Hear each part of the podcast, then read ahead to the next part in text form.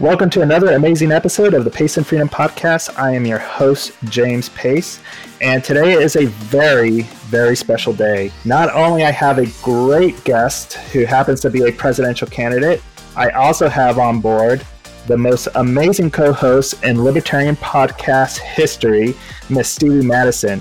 How does it feel, Stevie, to be finally be on here? So good. I'm so excited to be here with you You've been so amazing to me, and I'm excited to have this platform and to have it alongside you, James. Awesome. Yeah, we've been uh, kind of planning this for a while, making sure everything was going to uh, go smoothly. We got you some equipment, and we have to thank some of our listeners in helping us out to, to get that to you. And uh, yeah, we're all set up now. I'd like to make a quick introduction to our guest, Mark Whitney, who is seeking the Libertarian Party presidential nomination and has become somewhat of a controversial figure in the presidential race. But I'll let Mark get a chance to describe himself and give us a more formal introduction of himself. Go ahead, Mark. Hey, everybody. I am Mark Whitney. Yeah, t- you know, it, it surprised me uh, how controversial I became but it turns out it took me it took me about a month to figure out how to run properly for president. I'm good now, you know. Uh, uh, and uh, uh I kind of came out of the gate very aggressive. And I thought when you're running for president, you're meant to just come out and destroy your opponents and, and be strong and be fierce.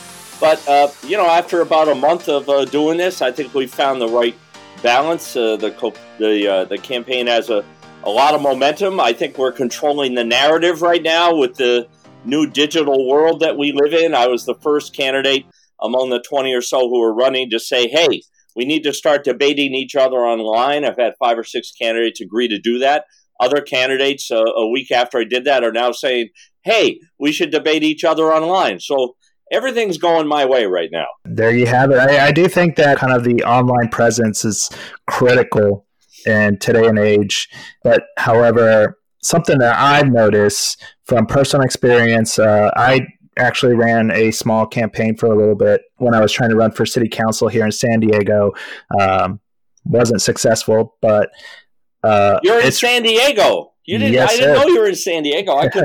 I could be in your studio right now. Uh, we could be trading viruses. there you go. yeah, we're all kind of remote right now. Stevie's here in San Diego, but she's at uh, her place. I'm at my place, and uh, we kind of don't have a, a studio quite yet. Uh, I just recently moved, so I'm still trying to unpack and get everything sorted. Uh-huh. But yeah, um, yeah, we're getting there. You have to come and, by and see my studio sometime. It's amazing. Yeah, definitely. Yeah. I'm up in uh, Sorrento Valley, up by Qualcomm. Oh my god! Oh wow! Like five minutes down the street. Oh my god! We should so get pizza if we can find some place to, to do it legally. Right. We can have a black market pizza. Yeah. You know. There you go. Well, let's talk a little bit about. So you bring the moonshine. Yeah, absolutely. There you go. whatever, whatever it takes uh, to get your vote. I'm a politician now. You know, if I have to, if I have to get you drunk to get your vote, I'm not above doing that. I love it. So, I mean, let's uh, let's talk a little bit about that since you brought it up, Mark. I mean, we're to the point of almost borderline martial law here in San Diego, and, and a lot of other big cities as well. Uh, right. I mean, Chicago is basically there, and uh, we're almost there. What what are, what are your thoughts on all of this? I mean, is this necessary, or it's just a uh, a government coup against the people? Well, you know, I have a unique perspective on this as a presidential candidate because uh, 30 years ago, thanks to the Department of Justice, I actually had the opportunity to be on home confinement. So it sucks, doesn't it? Oh yeah, yeah. yeah it's a. You know, uh, uh, I I think that uh, if you're running for president, you need to be able to see two or three sides of things. So the the first the first data point I think for me is that uh, you know our first our first the first thing we do as libertarians uh, it's reflexive is criticize the government, and there's plenty to criticize right now. But at the same time, uh, the the corporations who own our government they don't want this and our government doesn't want this. I mean, they've had to put off tax day for three months. Uh, uh, incumbent politicians, you know, the Republican and Democrat national committees, they have the game rigged. Uh, this throws, this virus situation throws a monkey wrench into the predictability that they have built into the system. So, so here's a political question, right? Do you benefit as the governor of California if if uh, if if we don't have hundred thousand people die from this in the next six months? Does that help you or hurt you? Those are the kinds of questions they're asking themselves, right? So if if, if only if only 500 people die from this virus in the next six months, Gavin Newsom, the governor of California, is going to pay a big political price for all of this martial law that's been imposed. On the other hand, if 100,000 people die, he's going to get he's going to win in a landslide for saving lives. Uh, my point being, they they don't want this. Uh, certainly, citizens don't want it. Nobody wants it. Um, and I think we're all getting an education. I know I am, um, because one of the first things I wanted to do uh, earlier this week is is dig in and find out where the authority for this came from on the part of the president, uh, especially. And geez, there's a whole there's a whole body of statutes and laws in Title 50 of the United States Code uh, where pretty much with the stroke of a pen, the president can declare himself Muammar Gaddafi. And I don't think a lot of us were really aware of the extent of the power that that a president can assume onto himself. And of course, that power was delegated uh, fair and square by the Democrats and Republicans in Congress. So we're going to have a lot of unpacking to do after this. Uh, but I think, as a practical matter, now that we're in it, um, it is what it is, and we all and it's such a cliche, you know. But we really are all in this together. Uh, I don't think it's a hoax. I think it's a real thing. So I think all we can do is learn from it. Yeah, I mean, I don't know what Stevie thinks about this, but I, I don't believe it's a hoax, but I don't believe it's as grave as people are making it sound. I mean, I get that there are people dying, but the numbers to me just don't reflect a pandemic. And I get that the governor doesn't want this, or you know, our state governments don't want this, but they're definitely taking advantage of it. Uh, and as far as gaining more power and having people give up more of their freedoms that they might not give back. It's it's interesting that you say they're taking advantage of it because I think there's I believe there's an aspect of probably it being taken advantage of, but also the aspect of panic breeding panic and hysteria being contagious. You know, so I think it comes from the people as well. Like, why the fuck are we out of toilet paper? Because some group of people decided that that was the thing we needed to buy, and so the rest of the country did it. But I do agree. I think there's some aspect of it being taken advantage. I thought you, what you said, Mark, about um, about Governor Newsom, and if 500 people die, uh, you know he's he's to get it for you know invoking martial law. If 100,000 people die, then he uh, you know saved saved a bunch of lives. Um, isn't that isn't that sort of backwards? Yeah, you could you could argue it both ways. That's right? that's sort of the multiple truth world that we're in right now. You can argue, and that's why I say politicians don't want this. They don't like variables. Right. Well, like you, you either way, it seems like you can't win. Which I mean, right, true. We know that, right? Like no matter what you do, you're going to be criticized. But that's interesting. 500 people die, and he gets you know, potentially slaughtered for doing too much. 100,000 people die, and he's hailed a hero for saving lives. Right, and it sounds it sounds cold blooded for us to even be doing like an analysis between a thousand people and hundred thousand people dying. But the reality is that you know if you hold a position like governor of California or president of the United States, you're doing exactly those political calculations. Right. And and we saw that with Trump this week where he declared himself a wartime president because he knows that that that people are programmed to be deferential and empathetic with a wartime president because the wartime president is carrying all this burden on his shoulders.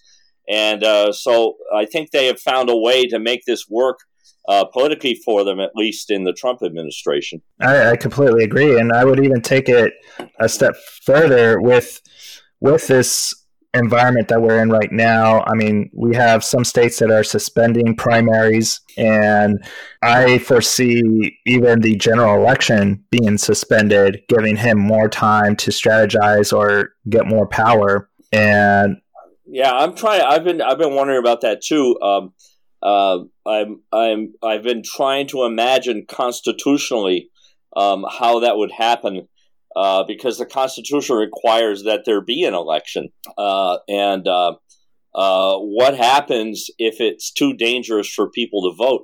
I've always thought that we should be voting with cell phones, and the reason that we don't vote with cell phones is because we would probably have 90% of registered voters voting if people were voting with cell phones. And incumbents don't want that. Incumbent politicians want low voter turnout. They do everything they can to discourage voting. Uh, but, you know, we're going to come out on the other side of this. There, there's going uh, so so you talk about the loss of freedoms that are happening now that could become permanent, but there's also going to be tremendous insight and engagement on the other side of this experience. Here's an example. Uh, uh, here in uh, San Diego, when the police stop a, somebody who they might otherwise be putting in handcuffs and dragging off to jail. They're just giving that person a citation. So on the other side of this, you can say, why weren't you doing that all along? If it wasn't necessary to bring the person to jail, why don't we just cite the person? And then if they don't show up for the hearing, well, then we start talking about jail.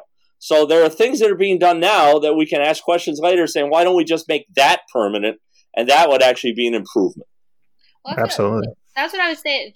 Well, James and I were talking about this mm-hmm. yesterday, and I was saying, you know, God, there's we're not going back to like normal, whatever normal was before this.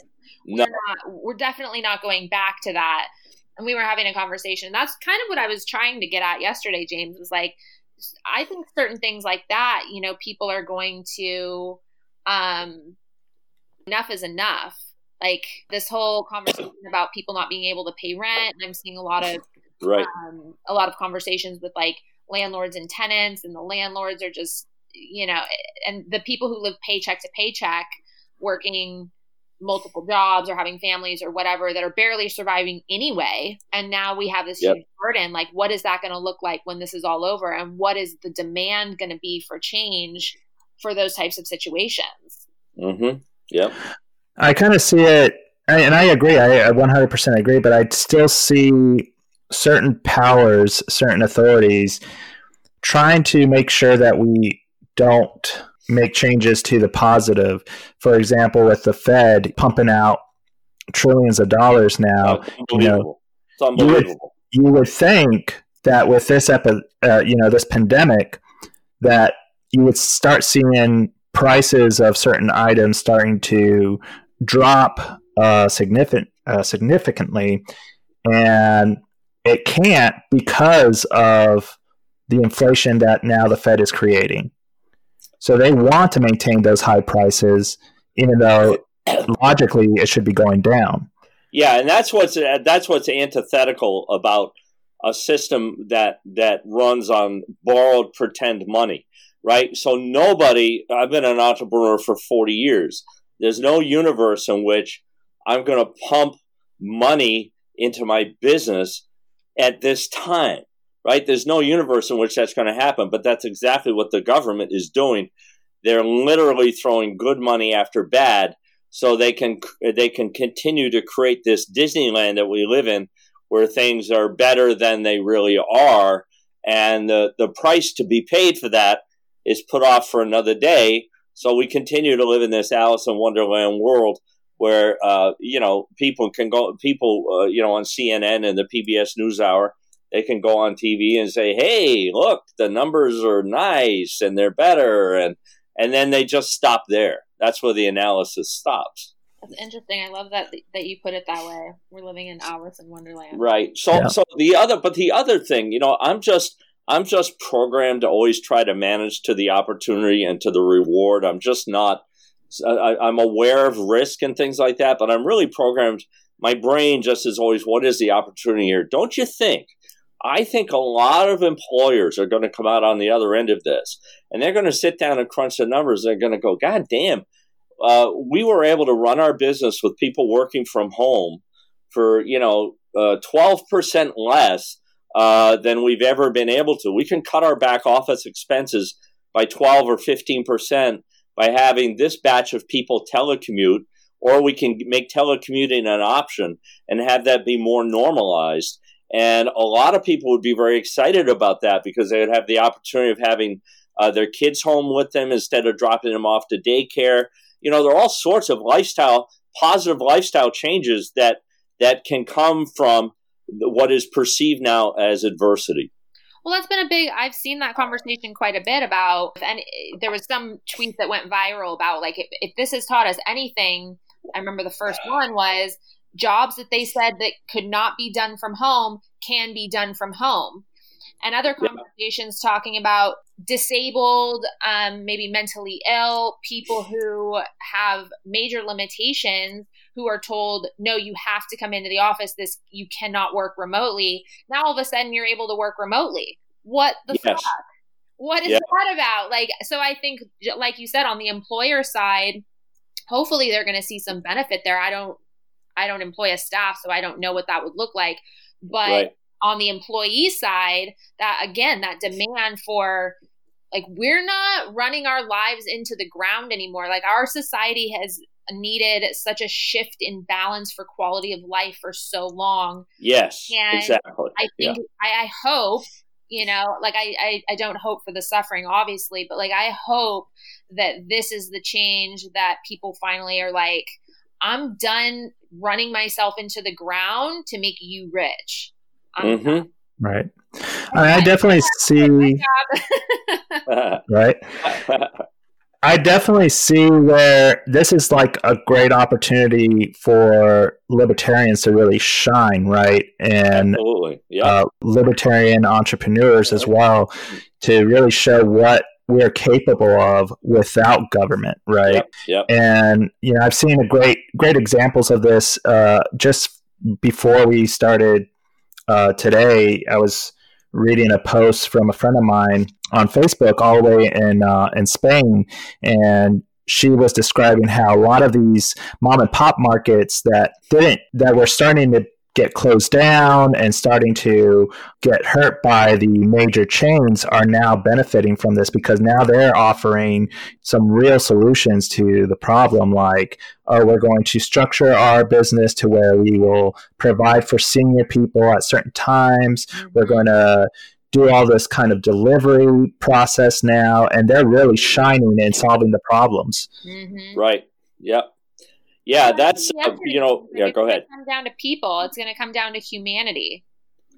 Yeah, I've been talking a lot about that this week on my show live at five, which I do every day at five p.m. Pacific time on Facebook. Uh, is uh, uh, you know, don't let this make you crazy. Don't let this make you psychotic. You know, uh, uh, uh, you know, some of the some of the people in our party are just right there on the edge, and uh, you know, you don't want to let this put you over the edge. You want to look for the opportunity. Uh, you know, there is an enormous increase, uh, in, an exponential increase in demand for certain services. Um, people are at home, and uh, you know, how can you help people who need services? Um, I'll give you an example. Uh, what's happened in our house? So, so my wife and I have been together. I've known her since the sixth grade. I mean, we went to high school together. We started dating in the last year of high school. So we're 60 now. We've been together forever, but she's got this thing going on in her back where there's like, I don't know, there's some kind of pinched nerve in a disc or something that goes down her sciatica and she's been getting treated for it. Um, uh, and she got this one shot. Uh, they shoot her up with steroids or something. Then they're going to have her back in a month. But that shot has been canceled. Uh, not anything that is elective has been canceled at the hospitals in our neighborhood. And I don't know what the threshold is for pain where it's no longer non elective. Uh, but in her case, like she has nights where she she has times where she just has to lay on the floor to be comfortable.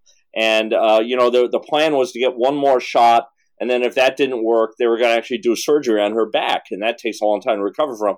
My point being, that my wife needs help. You know, she, uh, she needs uh, she needs services. She needs people to go shopping for her. Uh, she needs people to to do. Uh, we need people to do a lot of the things that we would normally do ourselves. I'm out of pocket running for president, uh, and there are a lot of people uh, like us who need services. And um, you know, it's really it's really incumbent on people to keep an open mind and look around and see. You know, if you've been thinking about starting a business, you've been thinking about writing a book, uh, thinking about any, think about learning a language. You know, what can you do at this time to to uh, uh, generate some income if you need it, but also to put yourself in a position to be more successful when we return to normal life. Mm-hmm. Absolutely. So I want to ask Mark a little bit about your, um, you know, your campaign. We talked a little bit about your your a little bit of a controversial uh, character in this in this um, presidential right. race and the Libertarian Party, and you talked about how you've slowed down a little bit, kind of backed off a little bit, and but you do describe yourself as somebody that will be able to confront uh, President Trump yeah, because of your attitude. Yeah, there, well, there's kind of. I mean, I definitely have a swagger uh, and, and an attitude, and I I uh, have sort of, uh, as of this week, branded myself the bad dog in the campaign. And uh, I happily uh, uh, accept that title, bad dog, because I think we have a lot of good dogs running. And I think that might be the best thing to have under normal circumstances. But we have a mad dog in the Oval Office, and then we've got a guy running against him who, you know, uh, in, in it could, it could be argued, uh, you know, is a guy that you really should be taking the keys away from, Joe Biden. I mean, he's obviously not doing that well mentally. Um, so that's the no- the normal life is that the fringe parties have nominated uh, two really fringe characters. Not only are they ancient, uh, but Trump is uh, not somebody who believes in upholding the Constitution. Uh, he's never read the Constitution of the Bill of Rights. He doesn't know anything about it. Um, and I felt like he should have been impeached right away mm-hmm. for not upholding the principle of equal protection of the law and access to justice. This is a man who looks out the window, and I'm not saying he's racist. I'm saying this is a guy who uses skin color as a way of as as a, as a tool for campaigning and advancing himself politically, and that to me is is uh, so offensive and so against anything I believe in, and so against anything anybody believes in, who believes in uh, the the principles set forth in the Fourteenth Amendment. Uh, and so so he's got to go. And I don't see anybody who is who has thrown their hat in the ring uh, in the Democrats uh, or the Libertarians who have uh, what it takes to go toe to toe with this guy, or or even what it takes to make a case to the press. Because really, the nominee of this party is going to have one opportunity the day after the national convention to impress the media that, that he or she has the swagger to really be a threat. And I think that, that I am that person. I think I'm singular in that regard. And obviously, my opponents are all strong people and they can make their own case. Um, but uh, but we've seen examples in this campaign already.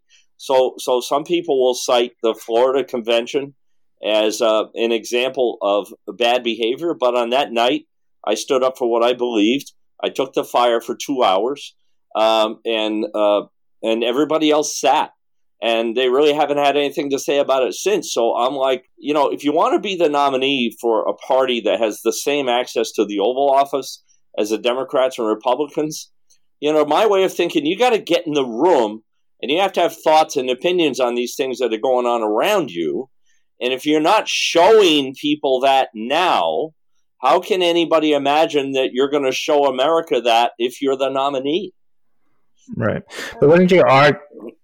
I agree with it as well. But wouldn't you argue that maybe a lot of people that went through that whole 2016 election mm-hmm. and got that bad taste from President Trump for that style of campaigning, that kind of swagger, I guess you could call it for him, got a bad taste of it and now are kind of reliving that with you and are like, man, I, I don't want this again. Well, I would ask you, who is the president? right Donald now, President Trump. Yep. Donald Trump. Okay, so Donald, so so this is one of the things. There, has been some talk that Justin Amash might get into this race, right? So uh, Justin Amash has less stature than all of the Republicans Trump ate and swallowed whole uh, in 2016. So stature doesn't doesn't help anything. Stature doesn't mean anything anymore. What this is the presidency we're talking about. So if you're going to, the presidency is a unique office in that it's in the oxygen, oxygen 24 hours a day, seven days a week, all the time. And uh, you have to like the fight. You have to like that the lights are on. You have to enjoy that the microphone is always hot. You have to like that. You have to like the chaos. You have to thrive on the chaos. So if we're talking about senator or Congress, yeah, fine. You want a nice, obedient, good dog for that because you're going to sit on a committee. That's literally what you're running to do. But if you're running for president in 2020, when Donald Trump is unwinding the Constitution and the Bill of Rights, you want a bad dog. You want a guy who's going to get up in his grill and be able to go toe to toe with him and make a monkey out of him because that's what he is he he gets he gets away with what he get. He's an open mic comic. You know, he would he would fail so miserably at the comedy store in the late show on Saturday night, he wouldn't be able to buy a laugh. He's the guy who farts in church. That's who he is, right? You put him in an austere environment in the White House, it's very easy to get a laugh there.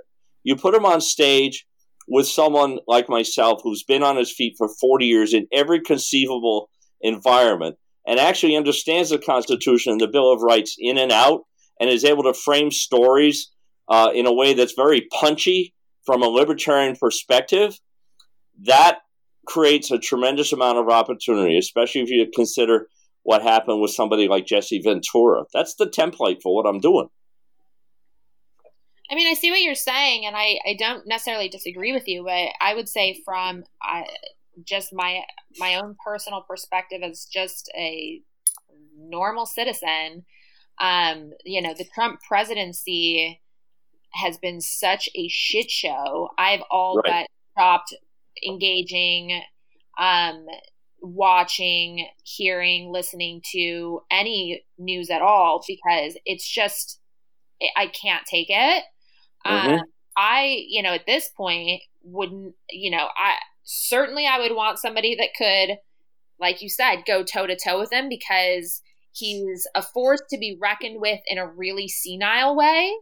Um, but not, but I don't want a force to be reckoned with in, or I don't want somebody that can go toe to toe with him in a way that is more of the same nonsense that seems more of this, like, you know, right.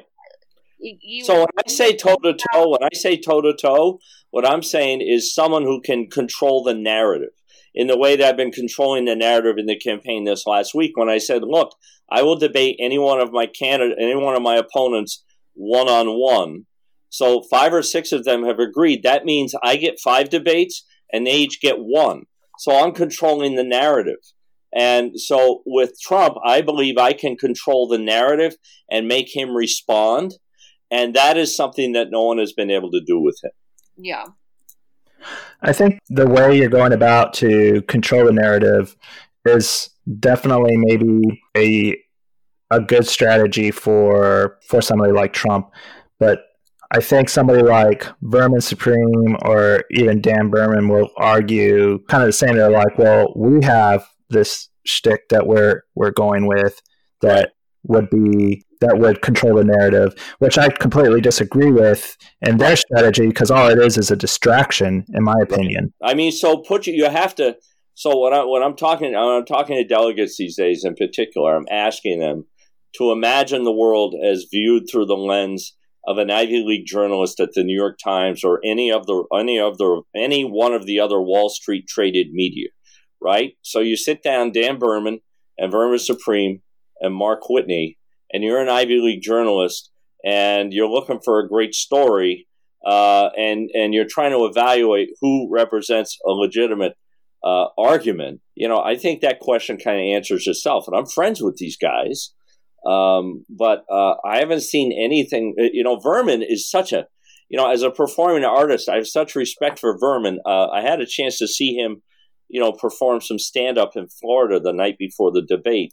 And I used to own a comedy club for like five years, and and I don't think I've ever seen a freer spirit on stage, you know, than Vermin Supreme. And uh, and directionally, you know, I'm directionally, I'm kind of on the same page with Adam Kokesh and Vermin. I mean, I get why they're why they're so frustrated and why they want to burn things down. But uh, you know, in being debates with with Vermin, one of the things I've noticed, and I get this too, is that it feels to me like after he answers when he answers a question, he he, he always he always gets a laugh right away, and it seems to me that he feels like once he's gotten the laugh, his his job is done, and he never answers directly a question. And if he were to ever do that, uh, oh, he would be a, a, real force to be reckoned with. But that's something that he doesn't do that I've noticed. Whenever I watch a, a libertarian debate and Vermin is in it or Dan is in it, anything they say, I can't track it. I can't stay on track with what they're saying. I can't really understand, I guess, in a way what they're saying because it's just their performance is so distracting. So you don't really get what right their principle is you don't really get what what their thought process is because everything else they do with the the, the disguise or the yeah. you know the costume and then like you said vermin with his jokes you don't right. remember what what was it that he was answering right yeah i think well there's a couple a couple of things there first of all the the uh, the debates that happen at the state conventions, I think if you've seen one, you've seen them all. They're very boilerplate. Yeah. And it's very easy to fake it. I mean, any moron can run for president as a libertarian. You just need to memorize the answers to the top 10 frequently asked questions. And we only get 60 seconds. And you can literally just kind of vamp your way through, which is why I'm excited about this virus because uh, this uh, I think you're going to see an, an explosion of online debates between candidates one on one and between groups of candidates. Uh, and I think that's going to be an opportunity for people to get to know candidates better than they ever could. And if there is not a three dimensional analog convention in Austin, Texas, there's certainly going to be, uh, there, there are meant to be five people in the national debate. Um, and that certainly I would imagine will happen online.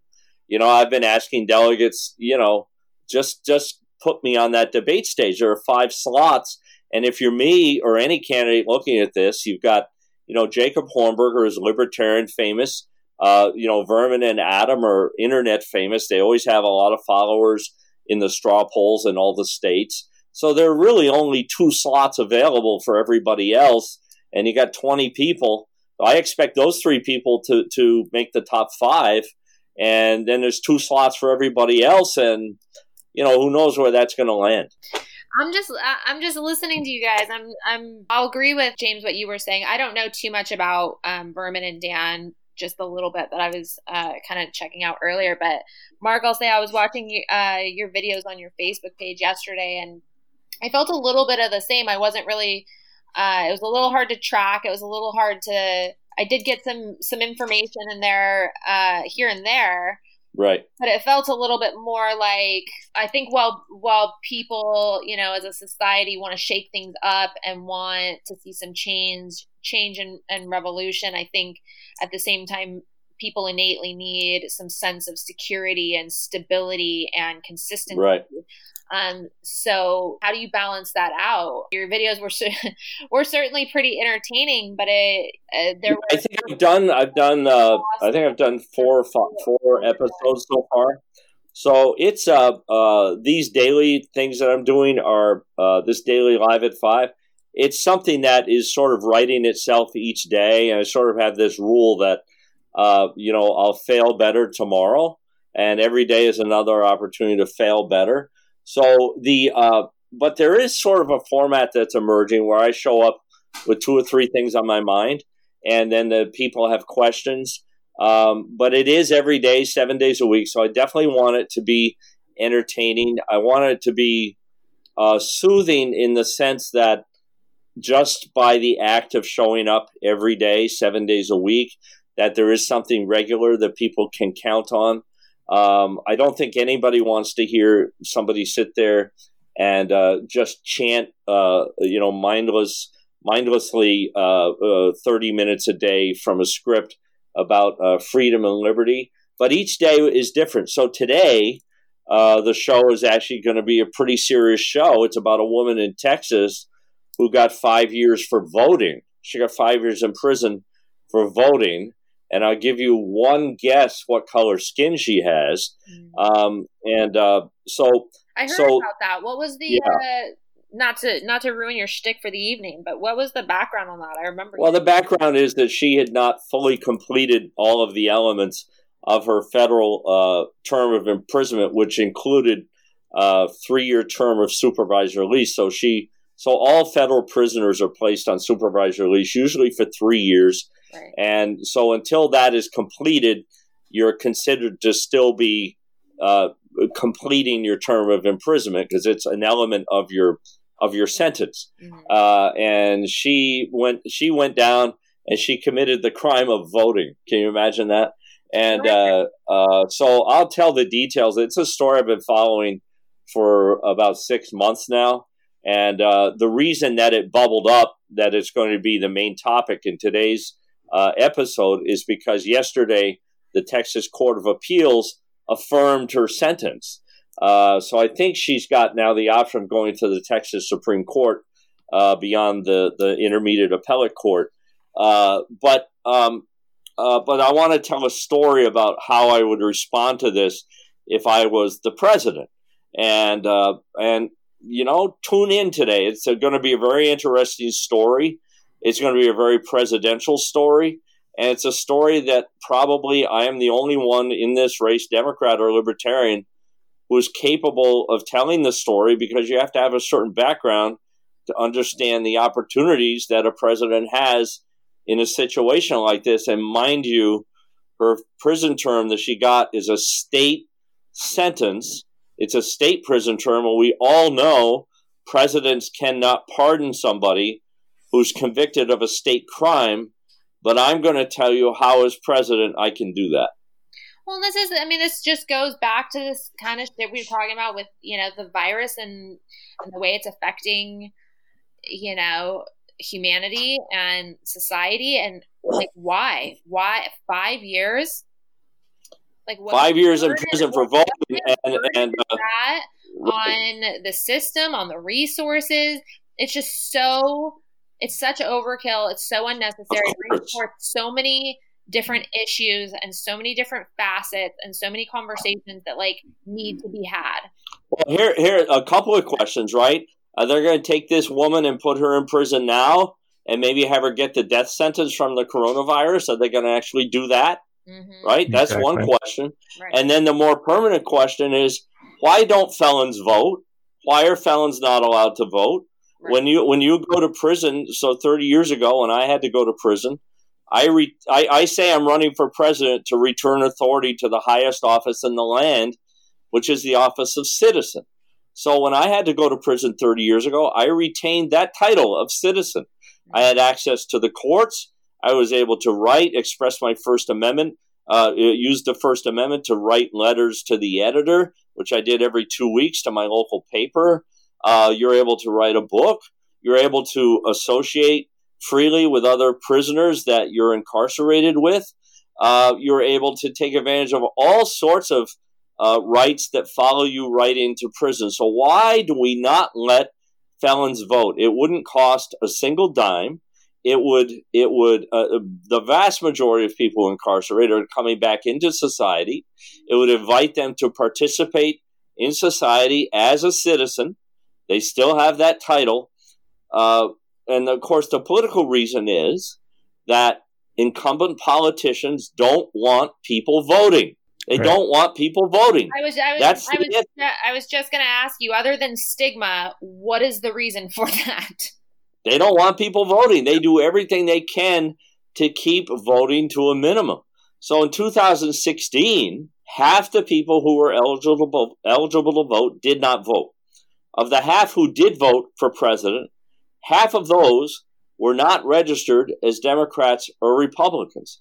So in 2016, somewhere between 12 and 13 percent of the vote was cast by members of the Republican Party and members of the Democratic Party. It's literally fringe. You know, 75% of the market is available to libertarians if we can learn to, to you know, communicate with people about issues that where they agree. So the, the war on, or the trade war, the drug war, the war on terror, those wars poll at 75%. People want to get rid of them. Right. So why do we go out and say, you know, I've heard Jacob Hornberger say, if I could push a button today and get rid of Social Security, I would do it. And, and he doesn't tag that with a sentence that says, but we have an obligation to uphold the contract citizens have been forced into and make sure the United States performs on that. He doesn't he doesn't do that pivot and and that pushes people away. You know, we were talking about how felons cannot vote and I think it is like you said, one incumbents don't want more voters.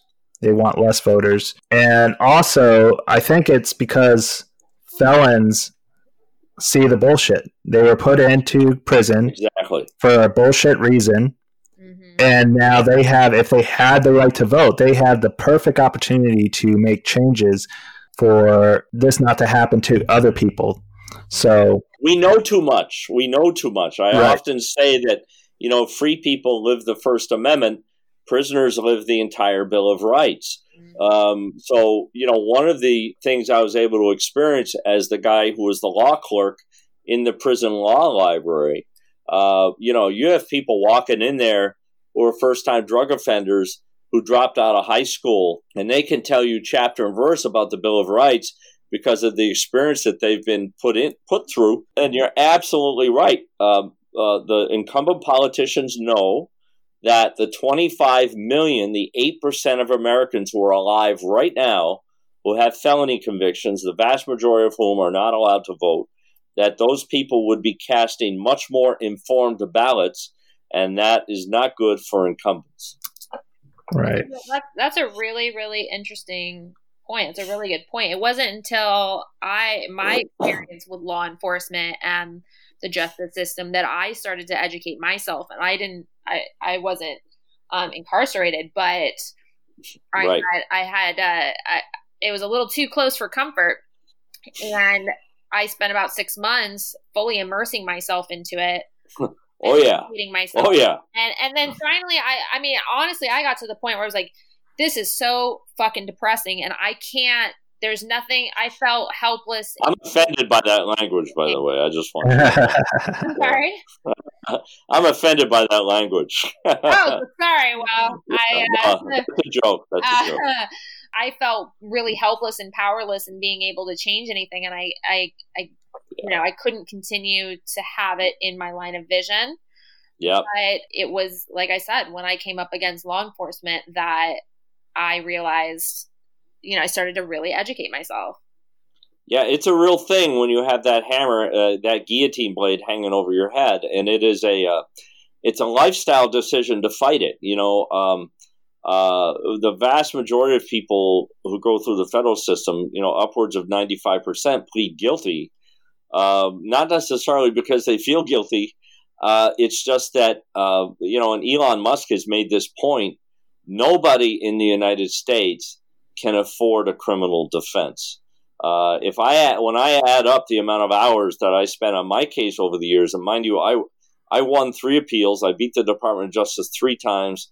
I spent three years negotiating IRS from a million dollars down to twenty thousand. Um, when you when you make that lifestyle choice, uh, the amount the amount of hours it takes is just I, I forget it came out to like I, I, I think I spent probably five thousand hours in total uh, on all the various civil litigation and criminal litigation and IRS litigation that fell out of uh, my uh, losing a company in my 20s, um, you know, over 30 years ago. Uh, but um, I was able to take that and start a company that I've had for the last 20 years where I literally sell law to the lawyers. I sell the law to the lawyers. And, uh, uh, and I'm not a lawyer, but unlike this woman in Texas, you know, I can take my white face and put it on the internet and say, as a litigator, which is true, I am a litigator. I will sue you. I sued Barack Obama when he bombed Libya I was the only citizen in the country who did it. I spent $60,000 of my own money precisely because of my experience of going through the justice system and what I learned about the Constitution and the Bill of Rights. I knew he was acting as a war criminal, and I was the only citizen who stood up. And uh, uh, what happened was that Muammar Gaddafi got killed before, and then, and then the judge dismissed it as moot. But I do have Obama's lawyers on record as saying uh, Obama called what he was doing in Libya a limited kinetic operation. Translated, that means if you're too poor to shoot back, it's not war. And Obama's lawyers argued in writing that the Supreme Court has never defined war. So who's to really say what war is anyway? They literally argued that. Wow. Right now, government uses war, the word war, so loosely, and it mm-hmm. really resonates with people. You know, even like you said, Trump bringing up that he's a wartime president, this coronavirus. Yeah. Like a credential. Exactly. And it almost justifies people to give up their rights to this person because it sounds, oh, wow, there, there's a war. Uh, how scary. I need to allow this person to protect me. In order to do that, I need to give up my freedoms. Absolutely. And what yeah, is the lack yeah. of trust in ourselves as citizens that we just blindly do that? There is no there is no nation on the planet who has killed more people in countries that have not attacked their country than the United States. China doesn't do it. Russia doesn't do it. We're the only country that does this. And the reason the reason our leaders, our quote unquote leaders, are able to do this is because we are not a party to the Rome Statute. So what Barack Obama did, he was able to do with impunity in Libya because he's not accountable to the International Criminal Court there are many uh, leaders of nations who are in prison because they were put on trial because their nations are a party to that treaty. And I have said that as president, I will sign the Rome Statute, and that will put an end to this aggressive war immediately because, uh, you know, these people, they may be war criminals and they may be willing to take capitalism to an extreme where they're willing to make money killing brown people in countries that have never attacked the United States but they don't want to be put in a cage.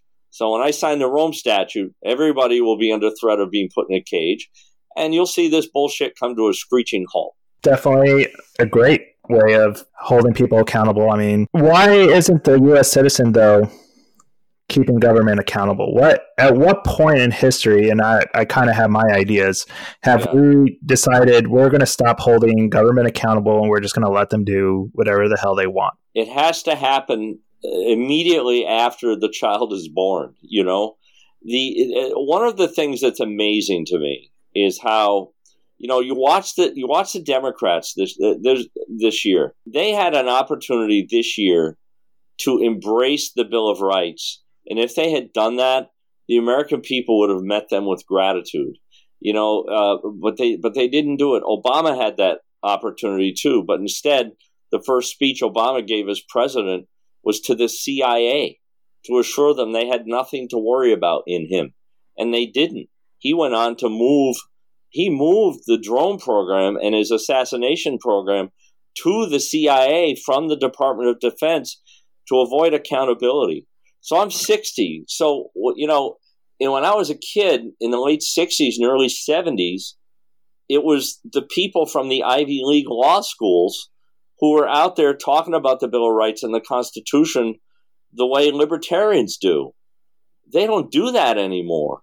They lead the charge on this warlike behavior. They lead the charge on this unconstitutional behavior. Um, they're uh, uh, they they are literally identical to Republicans. There is no difference. Um, they might give you a little more health care or something, but when it comes to the fundamental injunctions that are embedded in the First Amendment, the Second Amendment, the, the, the injunctions that we, the people, impose on the government to preserve our natural rights, they don't have that conversation. And as a result, you know, we see people like my friend Adam Kokesh getting a lot of traction for just wanting to blow everything up and dissolve the United States of America. And then and then I have to I have to come around and the argument I get from Kokesh supporters is you don't get your rights from a piece of paper. And I'm like, yes, that's true. But as president, that piece of paper that Second Amendment commands me as president to defend you and only you if you're the only citizen in the country who wants to have a house full of guns and the other 300 million citizens are against you.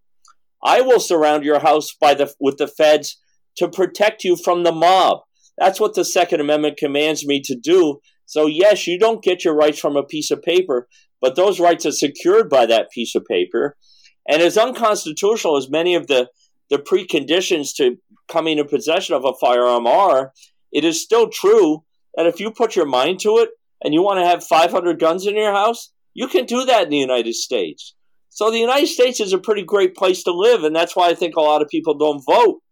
Is because it's a pretty great place to live. You can you can not vote, you can ignore the duties that come with citizenship, and still have a pretty fun life.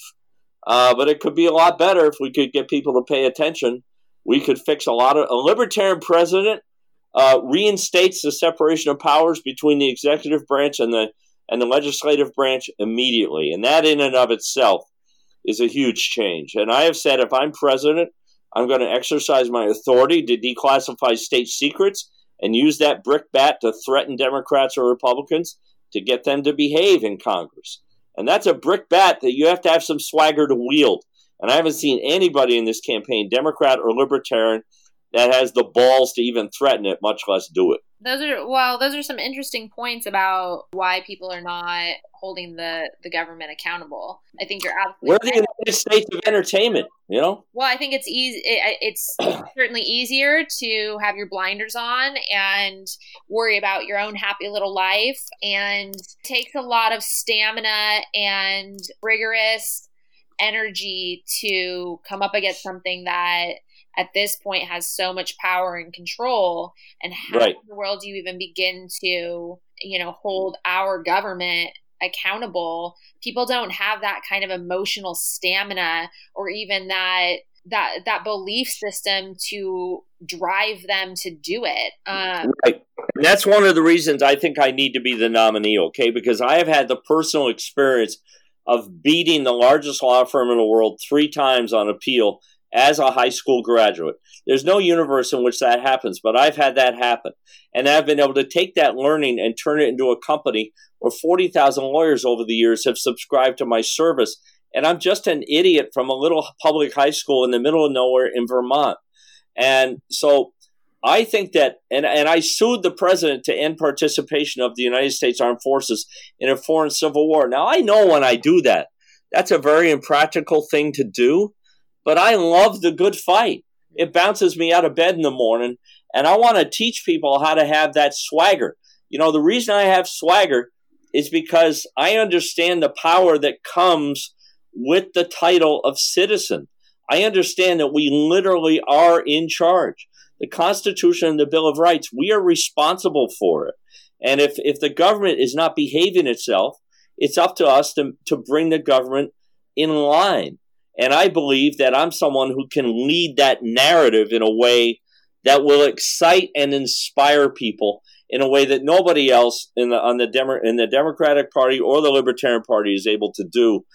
Just just because I love the good fight, I want to I want to wake up every day and fight with these people. I don't want to meet them around a table and meet them and, and, and meet them halfway. I want to use the brick bat that a president has of declassifying state secrets to dig through the archives and find out what these people have been hiding from us over the years. You know, they always give us the, the official reason why they do things. I want to dig out and find the real reasons and threaten to expose these things unless they repeal some laws and start behaving in a constitutional manner. And that's something a president is authorized by the people to do. Well, I think that's the only way to, I mean, accomplish anything at all is to Absolutely. lead by example and right. to you know to um, inspire other people with your example you you know and and it certainly appears that that's what you're doing so if we're living in a time of maximum government right now yeah. before this virus before this virus people were at maximum disgust with democrats and republicans yeah. so you throw this you throw this maximum government on top of that maximum disgust and we have a tremendous opportunity to raise a bunch of for a libertarian presidential nominee to raise a bunch of money for this party because that's really what it's about. So that didn't happen with Gary Johnson the last time. That money got laundered out the back door to his consultants. And it's a very easy thing to do. I've read all 257 pages of the Federal Election Commission guidelines, and it did not come to any surprise to me that the system the Republicans and Democrats have put in place for themselves with the Federal Election Commission is very porous. It's like a it's like a colander, and you can easily, you know, Justin Amash, his brothers run everything. It's a, a Ron Paul. It's a family business. It's a family business, and uh, it's not my business. And I don't need the money. I don't want the money. I want the money to be used to recruit and train an army of activists and candidates. Uh, and so, and Mike Bloomberg, by the way, just proved you can spend five hundred million dollars and it doesn't move the needle. So, right. so uh, you know, I could be the nominee and get people all fired up with my story and get a ton of coverage, and maybe a hundred million dollars comes in. Right? Let's just say that you could spend all that on advertising. It's not going to move the needle. A great story will move the needle, but whatever money comes in, it should be used for the party because this is the windfall that we have every four years. So that's why I'm trying to get delegates to focus on the business decision, not the political decision, the business decision, and who is going to get the most attention, who's going to bring in the most money. You know, if you nominate Jacob Hornberger, the, the lights are going to be on for about 24 hours after the convention, and then they're going to go off. That guy's not going to get people excited. He's not going to bring money in. You know, he's he's he's a packing peanut wrapped, wrapped in oatmeal for God's sake let, me, ask you this. So, so I've heard everything that you've said, and and I think you have some really, really great points and some really great ideas, and I, I like where your head's at, man. I do. Uh, so, what would be your suggestion to the individual citizen um, in how to with with the with this catastrophic event that we're all experiencing and the change that is inevitably coming because of it? What would be your advice, um, your suggestions to people individually um, to to invoke some real change after all? Uh, my my advice is to believe in the potential of taking action. Whatever you can do to throw massive action at some new initiative within this adverse situation. I'm somebody who's who my family and I have suffered every conceivable adverse consequence that can happen from losing a business in the United States. Bankruptcies are going to be through the roof. Mm-hmm. Uh, you know, if you have a small business, you need to get with your bankruptcy lawyer and start planning. I'll give you an example. Um, you know, assets that are transferred 366 days before bankruptcy cannot be clawed back by creditors. But if you transfer assets within a year, those assets can be clawed back and used to pay off debts.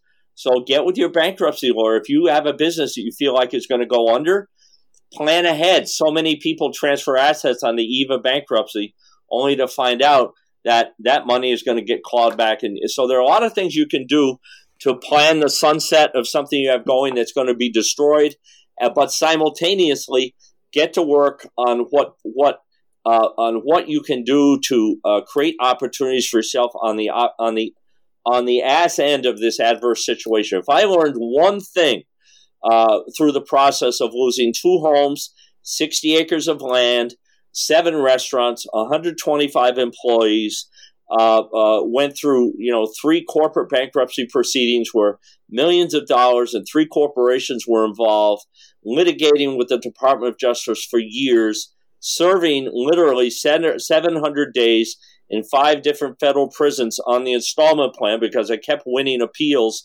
But I was able to cut my time in the cage in half through the effort I put in and all the learning that took place, I was able to turn that into a business. So, the what I like to say is, uh, uh, adversity is the mother. Uh, desperation is the mother of invention. And uh, when I'm president, all Americans will be desperate. well, I really hope with everything that's going on now, you know, we do take advantage of it as the liberty movement. You know, you and the Libertarian Party and all of us just really take this opportunity. I mean, it's it's a sad time, but it's the perfect opportunity to really progress and and gain and uh, also also recognizing that this is a time of multiple truths. There's nobody here that has all the answers.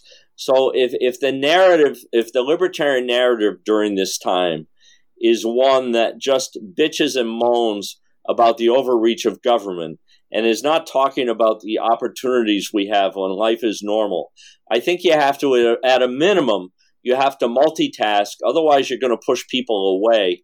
Um, and and you know, if you lose the opportunity to provide inspiration and hope and empowerment to people, then uh, you're frittering away the opportunity that we have here as a party. Right. Uh, you want to give a, a plug in on your campaign and let people know how they can find you and yeah absolutely. Uh, markwhitney.com is the is the website. And if you go to markwhitney.com and click on memoir one of the best 84 minutes you can spend during this downtime you have is watching my memoir fool for a client. And if you watch that memoir you'll see how i communicate with uh, democrat and republican audiences at a high level and that is the number one reason I should be the nominee of this party. And also live at 5, my daily Facebook program, 5 p.m. Pacific time. And then next week, we should have a lot of debates between other candidates. I'm doing a lot of interviews. And, um, and if you're a delegate and you're listening, all I'm asking for you from you is to put me on that debate stage, whether it's an analog debate stage or a digital debate stage. Just keep me in your top five. Make sure I'm up on that stage bringing the heat even if you're not going to vote for me, make sure I'm up there on that stage putting the pressure on the other four. There you go. Thank you so much, Mark, for being on my uh, podcast. It was a great honor and a great privilege. My and pleasure, I think Stevie and I, Stevie and I will take take you up on that pizza. All right, that sounds great. Uh, let's uh, we'll have a black market pizza sometime. Uh, I'm in. Sounds good. All right. right. Thanks so much. Very good, man. Thanks for having me on. I appreciate Thanks, it. You guys have a great day. Take care.